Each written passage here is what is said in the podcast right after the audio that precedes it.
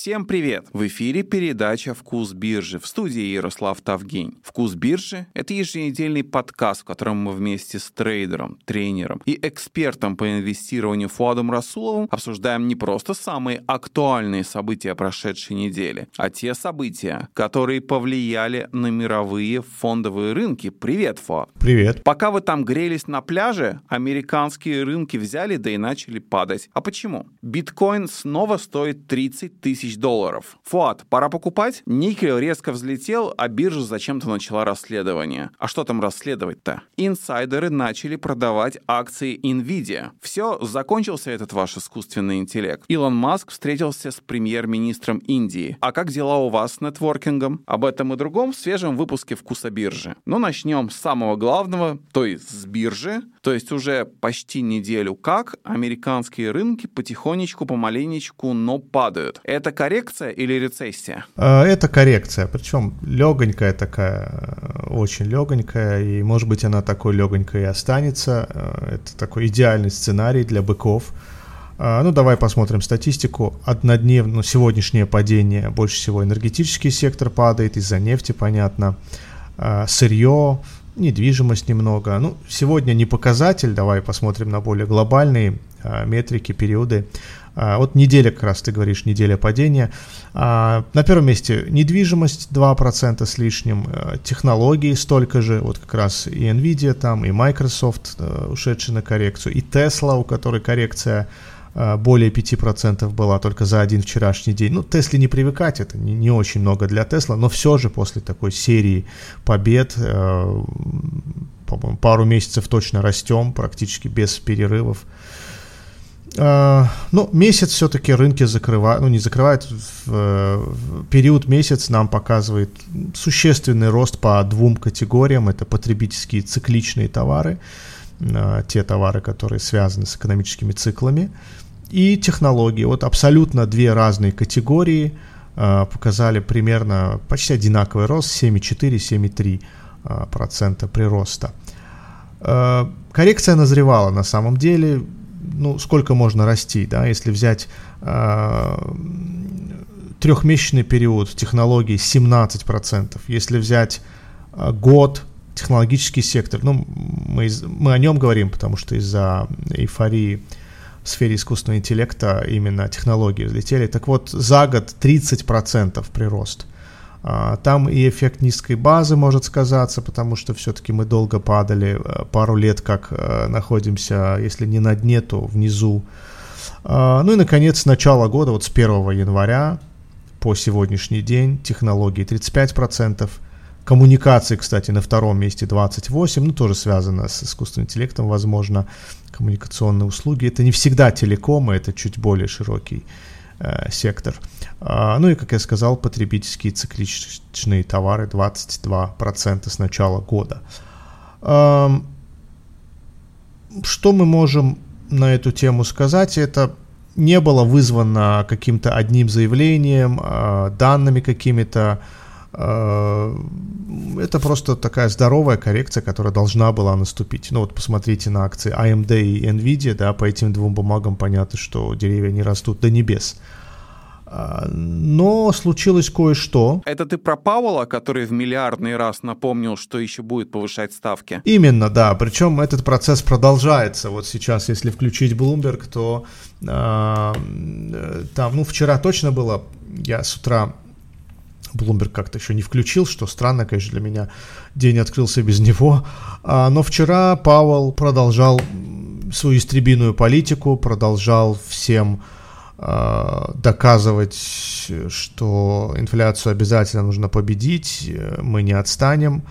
А, вероятно, он просто стремится доделать свою работу. Действительно, инфляция куда более опасный фактор, чем э, замедление экономики, чем э, падение там, фондового рынка, хотя он, конечно же, не падает. А, и в который раз заявил, мы до конца года поднимем ставку еще, возможно, два раза. Рынки сейчас настроены на один раз или же сохранение. Вот больше всего вероятности в этих двух а, точках, так скажем. Пауэлл говорил уверенно, два раза вот за какие-то там 7-8 дней – В первый раз это было на запланированном заседании, и вот сейчас э, выступление перед Конгрессом, там есть специальная банковская комиссия, они два раза в год э, вызывают главу ФРС и задают ему вопросы. Что тут можно сказать? Рынки бесстрашны на самом деле, если на таких двух абсолютно ястребинах, э, напомню, ястребами называют тех представителей ФРС, которые настроены на повышение ставки или не настроены на понижение – так вот, при таких истреби, истребиных, читай, э, медвежьих для рынков факторах, заявлениях, таком давлении медвежьем рынки не уходят на какую-то более-менее глубокую коррекцию. Они легким испугом, ну, на данный момент, на сегодня отделались легким. А сейчас что? Сейчас, сегодня, вот с утра прям смотрю, а, тоже есть небольшое падение, ну, вот, например, по индексам основным 0,1% S&P падает, а, NASDAQ даже в плюс вышел, вот подтягиваются индексы, то есть они начали день с небольшого гэпа там на полпроцента и сейчас догоняют, растут. А, ну, то есть я не удивлюсь, если эта коррекция здесь и закончится, рынок снова вспомнит, что надо брать, что дешево, а, с ориентиром, временным горизонтом где-нибудь через полгода-год, да, с, настроится на этот временной горизонт и поймет, что э, шанс взять относительно недорогие бумаги именно сейчас. Э, ну, нельзя сказать, что рынки очень дешевые, что там показатели PE, другие мультипликаторы прям очень дешевые, но все же, все же, если все проблемы разрешены и рынки даже не достигли своих максимумов, можно считать, что э, какие-то маневры, э, да, бычьи можно делать. Что вообще интересного в разрезе ФРС э, рынке? ФРС ведет себя относительно сдержанно, ФРС свою агрессивную позицию раскрывает э, доступно, понятно, постепенно, Э, рынки сначала не верили, что настолько ФРС агрессивен будет, что он будет продолжать даже после паузы повышать ставку, но вот так действительно э, была пауза, и это ничего не значит, это не значит, что наступил конец э, повышению. Вообще логично, обычно так и бывает, да? цикл роста, пауза, присматриваются, оказывается, что да, все правильно делали, и потом начинают снижать ставку или сохраняют ее какое-то еще время. А в этот раз такой уникальный, уникальная тактика а, повысить, остановиться, присмотреться и дальше а, снова а, начать повышать ставки. Что ж, я надеюсь, Пауэлл... Кстати, рейтинг Пауэлла один из самых низких среди всех глав центральных банков США, ну, глав ФРС. Вот сейчас на уровне, на котором а, когда-то были, может быть, Елен, Бернат, не помню кто, а, но явно не Алан Гринспен, у Алана Гринспена был очень высокий, самый, наверное, высокий рейтинг. Э, хотя именно ему принадлежат слова. Если вы знаете, о чем я сейчас говорю, то вы точно не понимаете, что происходит. А между тем, что происходит? Биткоин взлетел уже до 30 тысяч долларов. Ну что, все сходится, рынки падают, люди в них уже не верят и перешли в актив будущего, в биткоин. Скажи, когда дойдем до 100 тысяч? Э, ну, по мне никогда. По мне это просто сказки. Но давай разберемся, что происходит. Э, BlackRock, а это крупный игрок на рынке, на рынках, э, самый крупный фонд, да, у них под управлением э, максимальное количество денег среди всех хедж-фондов и управляющих компаний. Они зарегистрировали, точнее пытаются зарегистрировать ETF, ETF, в котором будет спот биткоин, да, просто биткоин, не, не через фьючерс, не через какие-то деривативы, а вот просто биткоин. А, рынок подозревает, что если BlackRock взялся за регистрацию такого да, инструмента, такого класса активов в такой вот форме, значит они что-то знают, не будут они стучаться в двери комиссии по ценным бумагам просто так. А, скорее всего, они уверены, что пройдет регистрация успешно. А, я напомню, что это не первая попытка такой фонд зарегистрировать, ETF такой. Э, это не первый даже вообще фонд. Много разных есть фондов, да, они основаны на... У некоторых ликвидности нет, по-моему, даже есть один спот-фонд, могу ошибаться. У некоторых нет ликвидности, э, некоторые торгуются с дисконтом, а, некоторые основаны на фьючерсах на биткоин, а, где тоже ликвидность не особо. Надежда, собственно, на то, что институционалы наконец смогут зайти в биткоин вполне легально, да, не опасаясь регуляции, через вполне законный ETF, в котором есть вот биткоины э, настоящие, да, самые, а не фьючерсы.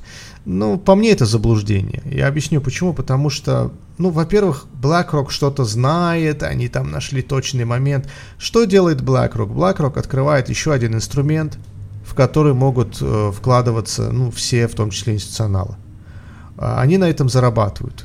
Конечно же, это не то, что это не касается знания, да, каких-то а, оценок, э, какого, какого-то инсайда по поводу рынка криптовалют.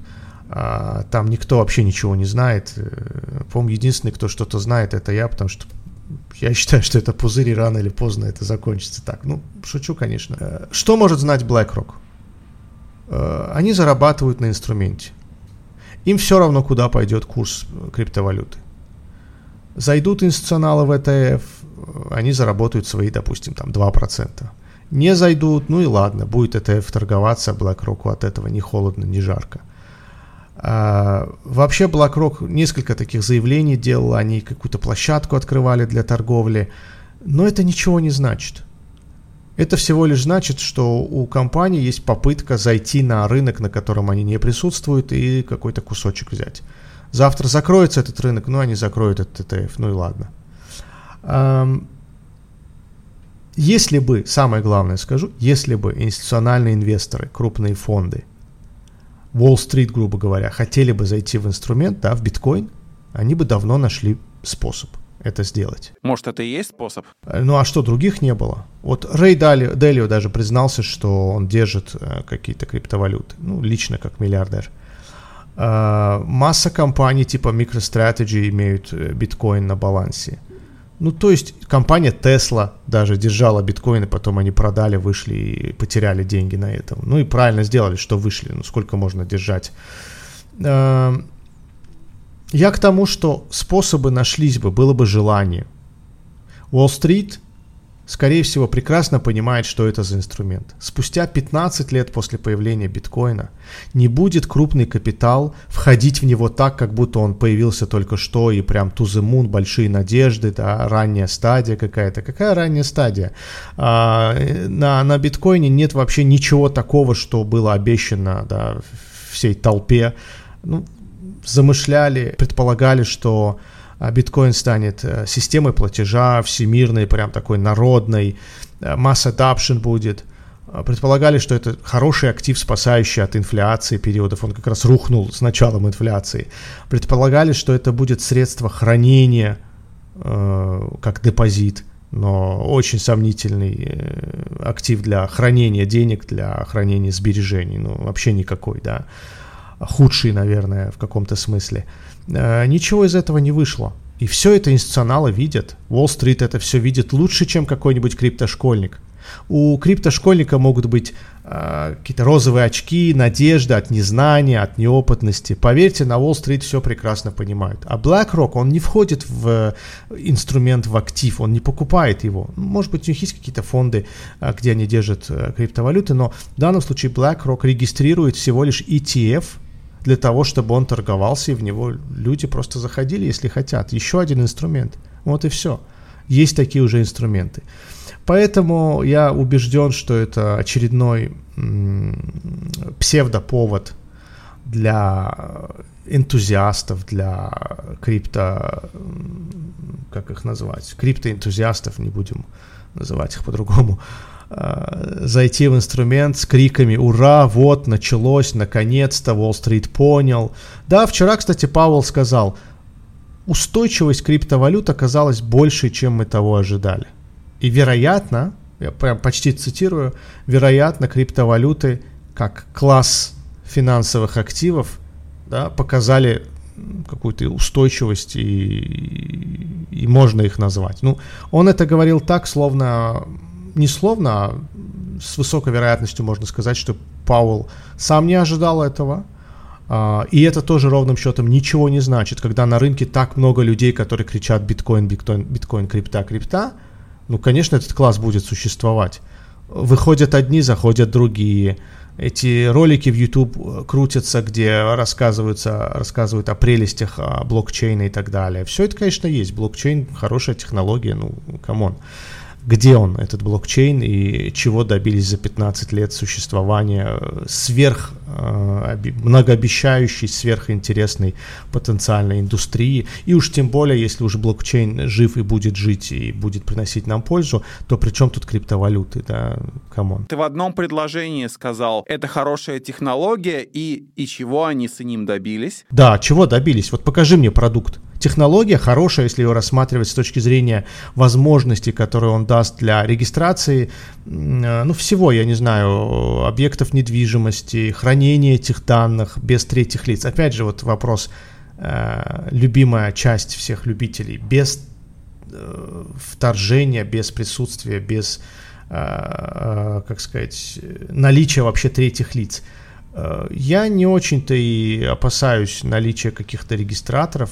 Это нормальная часть капитализма, капиталистической системы, когда есть третья сторона. Окей, если можно избежать посредников, можно избежать присутствия в этой цепочке посредников, э, это, наверное, хорошая мысль, хорошая идея, но я не вижу ни одного продукта глобального, инфраструктурного, где это реализовалось.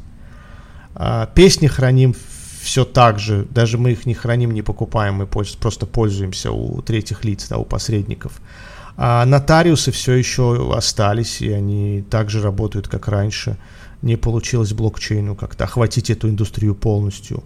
В логистической системе больше всего было надежд, а, что вся цепочка будет строить, информация по всей цепочке будет строиться на блокчейне, и данные будут храниться.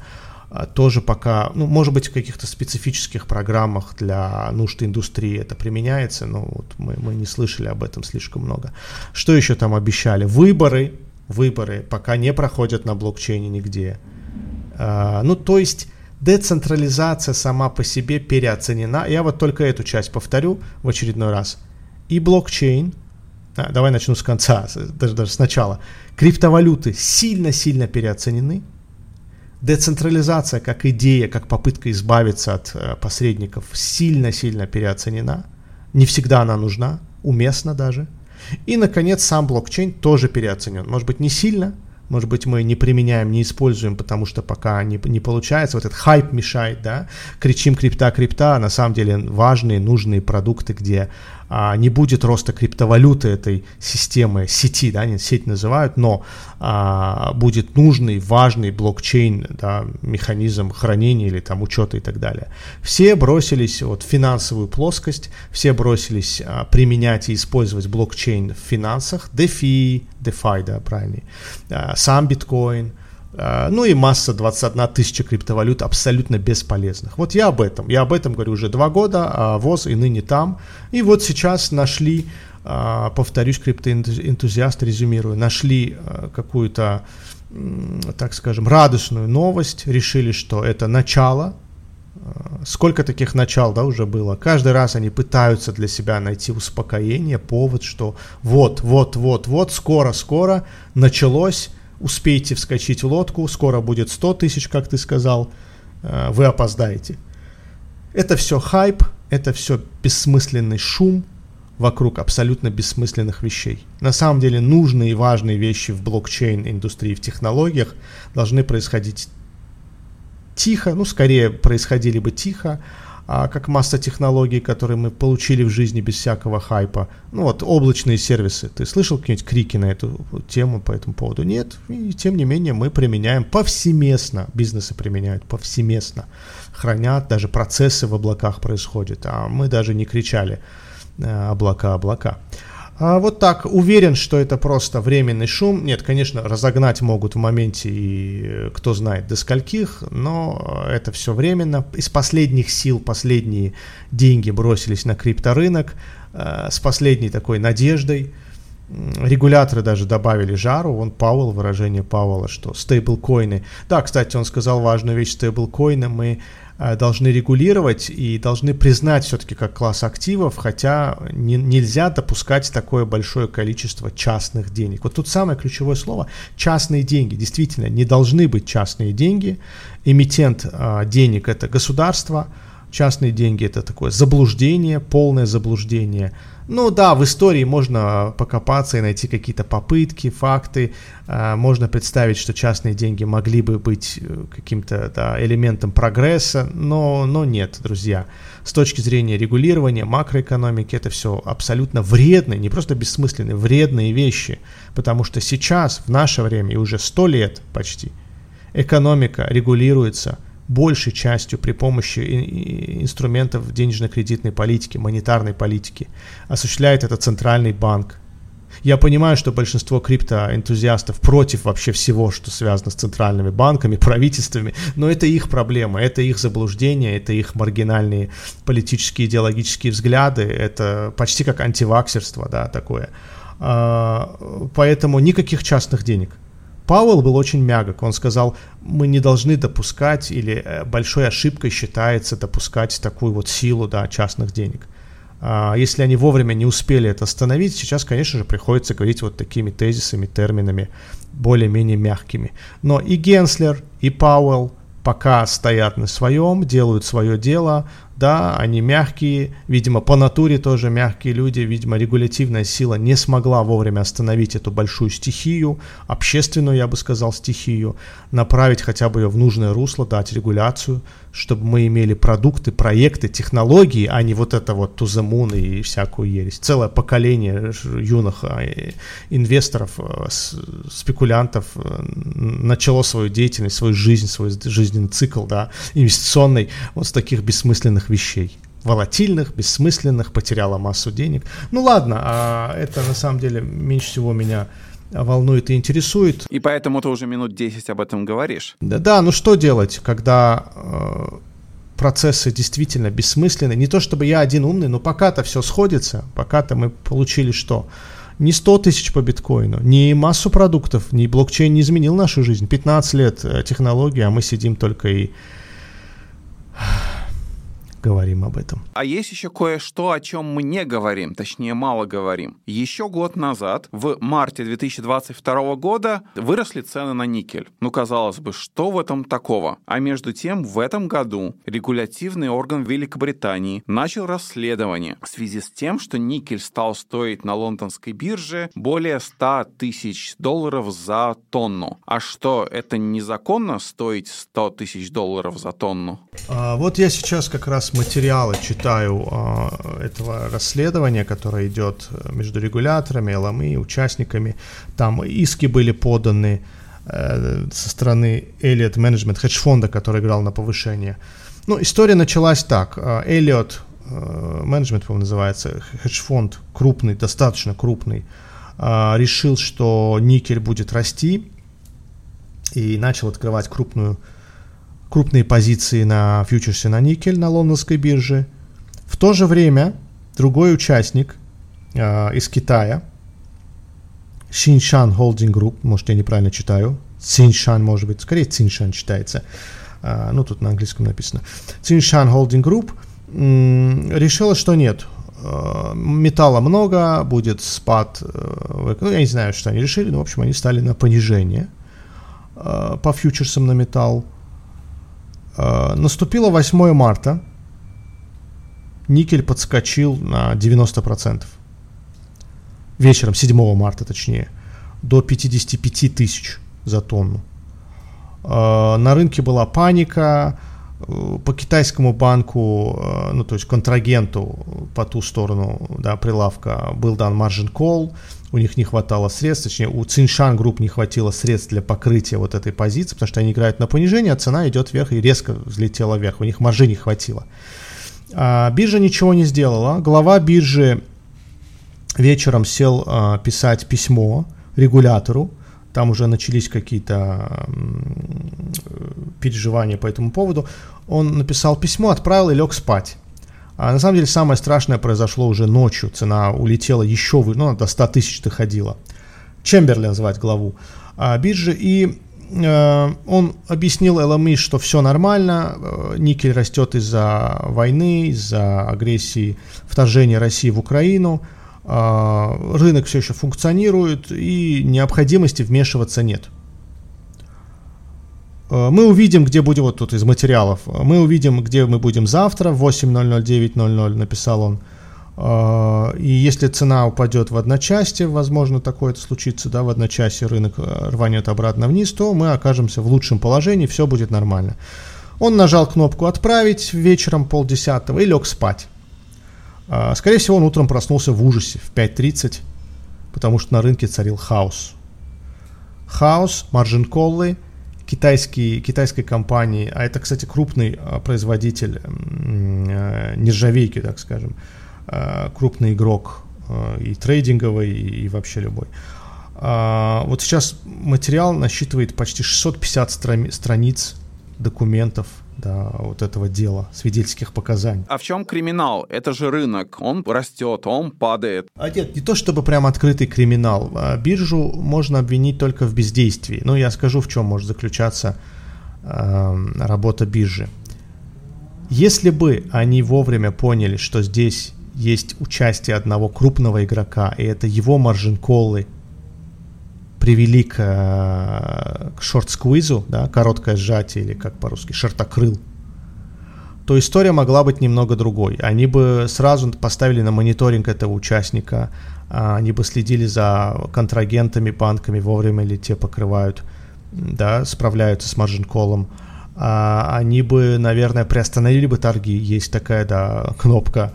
А, вообще на фьючерсной бирже, на торгах commodities есть понятие коридора ценового диапазона дневного, внутридневного даже правильнее. И когда цена зашкаливает за эти э, линии, то биржа имеет право остановить торги и, в общем, применить эти рамки э, эти лимиты дневные. Я правильно понимаю, что крупные игроки на бирже защищены от убытков, потому что как только у них убыток, можно прекратить торги? Это не из-за убытка крупных игроков сделано и придумано. А это делает фьючерсные рынки более или менее, э, точнее, менее волатильными. А, потому что все-таки фьючерсные рынки, commodities, это те товары, которые мы потребляем в жизни, это жизненно важные продукты, товары, это не просто спекулятивный инструмент, да, поэтому надо здесь стараться, чтобы какие-то были разумные рамки. И э, разорение каких-то крупных э, гигантских контор в одночасье это все-таки неправильно. Но дело не в них.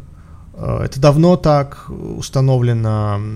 Я вот сам работал на бирже, непосредственно на самой бирже, был работником биржи, тоже были внутридневные лимиты. А, собственно, маржинальная торговля, она ведь предполагает, что ты вкладываешь какую-то маржу. С чем связана эта маржа? Ну вот в идеале эта маржа равна, ровно равна сумме внутридневного лимита. Почему сумме? Потому что, допустим, внутридневный лимит 10% цена не может уйти выше 10% от цены открытия или там вчерашней цены закрытия и ниже 10%.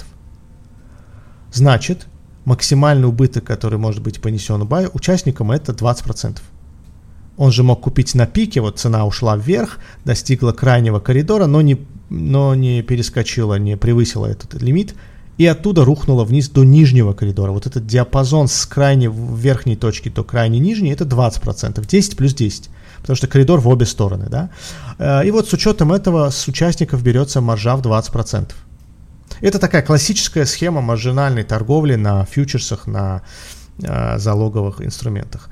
Э, и вот потерять невозможно больше, чем 20%. Почему? Потому что цена теоретически, гипотетически, с учетом того, что торги остановят, не может уйти выше плюс 10, ниже минус 10. А значит, суммарно, если ты продашь на дне а, шорт и цена улетит к верхней границе, ты потеряешь 20. Ты купишь на самом пике этого коридора, возможного коридора да, на, на сегодняшний день, и цена улетит до нижней границы этого коридора, ты потеряешь 10 плюс 10, 20%. Вот и все. А, оставляешь залог 20%, и это максимальный, а, максимально возможный убыток. То есть контрагент не попадет в ситуацию, когда он должен бирже. Все спокойно спят. Торги остановят, а завтра уже можно будет добавить э, маржи и торговать дальше. Так вот, вернемся к лондонской бирже. А, их обвиняют в том, что они пошли спать и нарушили какие-то э, регламент какой-то нарушили, нарушили какие-то правила. Биржа отнекивается, что нет, был отдел, который следил, все. Их обвиняют всего лишь в том, что они не отличили обычный рыночный случай, да, кейс, ситуацию от а, маржинкольной, а, не уследили за э, участниками, вообще не остановили торги вовремя. Потому что если это просто рыночный случай, да, связанный с какими-то да, глобальными факторами, геополитическими, войной, вторжением, а, это одна ситуация, ну, рыночная, так скажем. А если это маржин-колы, что-то уже специфичное, то тут нужно было по поаккуратнее. В общем, точного ответа нет. Эллиот подал в суд. А, потому что сделки все-таки отменили. Я не до конца все это прочитал. Огромный а, объем материала. Мы как-нибудь еще вернемся к этой теме, когда будет результат. Просто сейчас нет а, никакого результата, просто идет следствие. А, и ЛМИ попала в мощнейший, крупнейший кризис а, потому что если их заставят заплатить а, одному участнику торгов, который не, дораб, не заработал, не дозаработал ввиду отмены сделок, это Элliot, конечно же, то это такая сумма, которая больше, чем годовая, столетняя прибыль LME, они не справятся. А, так вот, вкратце, вкратце, лондонская биржа 7 марта пропустила мощный скачок, решили, что это рыночные факторы, ничего делать не надо. Утром проснулись в панике, увидев, что уже почти 100 тысяч, увидев, что огромные долги сотни миллионов от китайских контрагентов. А по эту сторону стоят американские хедж-фонды, э, вот в частности Elliott, э, которые торгуют через Goldman, Goldman Sachs, по-моему, здесь был Goldman Sachs и Merrill Lynch, ну, неважно, через американских брокеров. А, и в прибыли, в хорошей прибыли находятся – в очень хорошей прибыли. Я посчитал, по-моему, там 500 миллионов было. А, сейчас скажу, 50 тысяч тонны они заработали с каждой на закрытии. А было у них 10 тысяч тонн. Ну вот посчитайте. 10 тысяч тонн и с каждой тонны 50 тысяч. И да, кто-то заработал, кто-то потерял. Сделки во второй или третий день отмотали назад – отменили, а значит кто-то недозаработал а, и подал в суд. А, сейчас биржа функционирует, можете проверить цены на никель, все вернулось в круги свои. Кстати, Тесла, Илон Маск вот э, на всей этой панике заключил договор с компанией Вали. Помнишь, мы обсуждали бразильской компании, производящей эм, э, промышленный металл, добывающий, точнее, не добывающий промышленные металлы. А, и где-то я подозреваю, что цена сделки была очень высокой на фоне вот тех мощных всплесков. А, может быть, даже Тесла сейчас жалеет, что заключил. Но мы не знаем условий контракта, может быть, он гибкий был. Но я уверен, что в марте, в апреле, когда это было весной прошлого года, когда никель э, торговался очень дорого. Металл вообще-то не самый такой распространенный, да, если брать э, поставщиков, то их в мире, да, в общем-то, немного. А крупные запасы контролирует, например, Норильский никель в России. И, и да, это урок, это урок для регуляторов, это урок для бирж. Вот видишь, даже регулируемые биржи с а, там столетней историей могут попасть в такие ситуации, а криптоэнтузиасты нам говорят, давайте все сделаем децентрализованно, DeFi, никто ни за что не отвечает, где-то есть какая-то аппликашка, а, не DEX даже, да, а просто а, не, не, не CEX, да, не, централь, не централизованная exchange, а децентрализованная, DEX как раз, просто будет э, такой хаос, анархия, никто ни за что не отвечает, даже, может, регуляторов не нужно. Ну, я думаю, что как раз криптоэнтузиасты очень даже за, чтобы не было никаких регуляторов, Пауэллов, там, Генслеров и так далее. Анархизм такой. Ну, представь, что будет в таком случае, если э, товары, commodities, валюты, вообще все будет торговаться как крипта э, без единой регуляции, как попало, где попало, на тысячах площадок, э, разных там аппликашках. Ну, это просто будет хаос, полный хаос. А, уже это так происходит. Вон, арестовали, кстати, ты слышал, да, Дук Вон в Черногории его арестовали и вменяют ему подделку документов, ну и массу всего. Это вот Terra Luna, то, что стейблкоин самый крутой в свое время, э, to the moon. Ладно, э, в общем, мы к этой истории еще вернемся. Очень интересная история. Хотя ее можно вот описать, как я сейчас описал э, в двух словах о том, что случилось в эту ночь. Но тут много подробностей буквально, а, во сколько проснулся глава э, лондонской биржи, в каком ужасе холодным фото он проснулся, что он делал, кто в кому WhatsApp что написал, а, что написал э, трейдер из Alien Management брокеру своему, там, Goldman Sachs или Merrill Lynch, а он написал «Вау, мы сделали это вовремя». Ну, то есть закрыли позиции вовремя. Они действительно взяли 50 тысяч долларов с тонны. Представь себе, да? То есть почем они брали, ну, допустим, по 20 тысяч, вышли по 70 в среднем а, на самом пике. Закрыли, вышли, а потом им сказали, что сделки отменяются. Ну, узнаем мы еще, кто победил, кто прав, кто не прав. Э, почему-то я думаю, что все будет как сейчас есть а, там такие огромные суммы, что навряд ли биржу заставят пересмотреть. Есть еще один человек, который закрыл позицию. Директор компании NVIDIA Марк Стивенс продал 118 тысяч акций и получил за это 50 миллионов долларов. Я правильно понимаю, что он бежит с тонущего корабля? Нет, не обязательно. Ну, на самом деле, смотри, посмотри просто на акции э, NVIDIA. Ты просто увидишь такой скачок, что уступает только никелю в 2022 году в марте. А, и если говорить о таком скачке, то понятно, что возникает желание у участников выйти из сделок. Не только у трейдеров, купивших дешево, не только у инвесторов даже, которые глобально верят в искусственный интеллект и роль NVIDIA в этом, но и тех работников, которые получили акции, и тех инсайдеров, которые держат эти акции. А, это вполне нормально, да, зачастили инсайдеры с продажами, очень много, прям плотный был э, график подряд, несколько крупных продаж от э, тех, кто в э, NVIDIA работает, да, топ-менеджмент, именно их мы называем инсайдерами. Но с таким ценовым скачком, я думаю, это очень даже нормально. Да, NVIDIA переоценена, но мало ли переоцененных компаний на рынке. Я говорил в прошлый раз, что я в две стороны, в обе стороны торгую маркет-нейтральную стратегию – Э, Nvidia выросла после отчета, потом немного успокоилась, и я решил, что дальше будет или продолжение, или будет коррекция. И вот случилось продолжение. Я закрыл call опцион. Теперь жду, когда выстрелит put опцион. А, но он пока не сильно выстреливает. Да, коррекция коррекции, но там осталось у меня 29 дней, июльский опцион.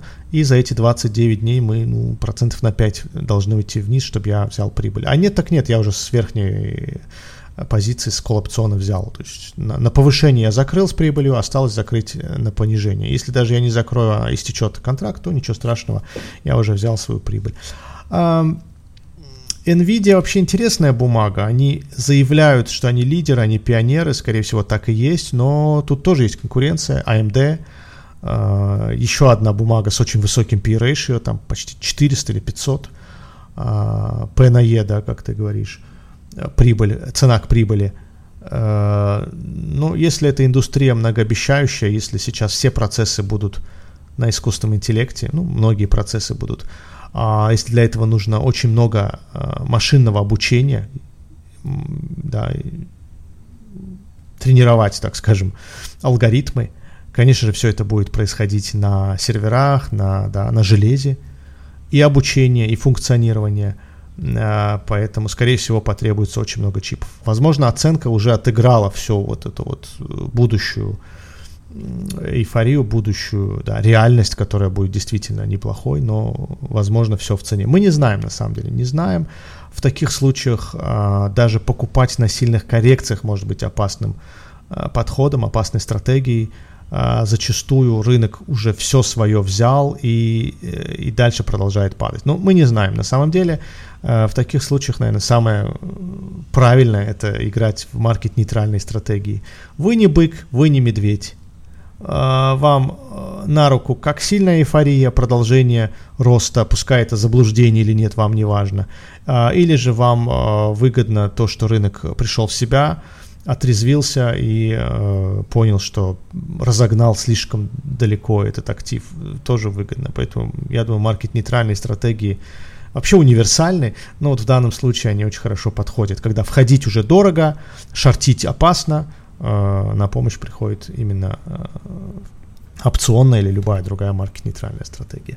Посмотрим, чем это закончится. Мне самому интересно, но я ставлю все-таки на Microsoft. Он не так сильно взлетел, он, возможно, недооценен, и он пока единственный бенефициар от всей вот этой вот движухи. Интернет пестрит сообщениями о встрече Илона Маска с премьер-министром Индии. До этого были сообщения, что он встречался с президентом Франции. Это человек так решил разбавить скучный вечер или это предчечье инвестиций в эти страны? А нет, скучный вечер он разбавит с э, Марком, Марком Цукербергом на ринге, э, если ты знаешь, э, в Твиттере э,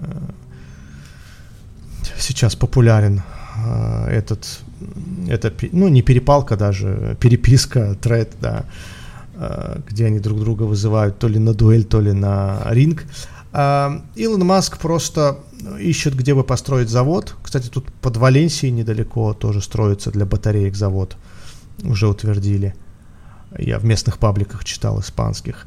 А, с Макроном он встречался, с премьер-министром Италии, по-моему, и с Моди, с премьер-министром Индии – скорее всего, попытка выбрать хорошее место на хороших условиях с а, какими-то налоговыми а, преференциями, а, рынок нужный. Я думаю, что, конечно же, это уровень Илона Маска напрямую встречаться с премьерами, да, самый предприимчивый, самый, может, даже богатый, топ-3 как, как минимум